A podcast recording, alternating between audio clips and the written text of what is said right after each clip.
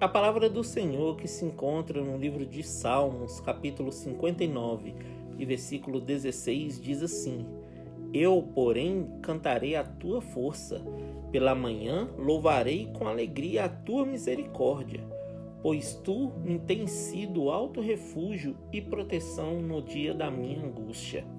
Olá, irmãos, a paz do Senhor.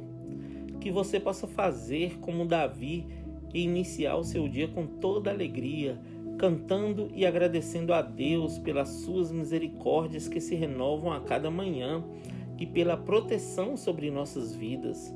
Ele é seu refúgio seguro em todo o tempo e está contigo mais uma vez para te abençoar. Ele tem te fortalecido no dia da adversidade. Amém? Que Deus abençoe você, sua casa e toda a sua família. E lembre-se sempre, você é muito especial para Deus.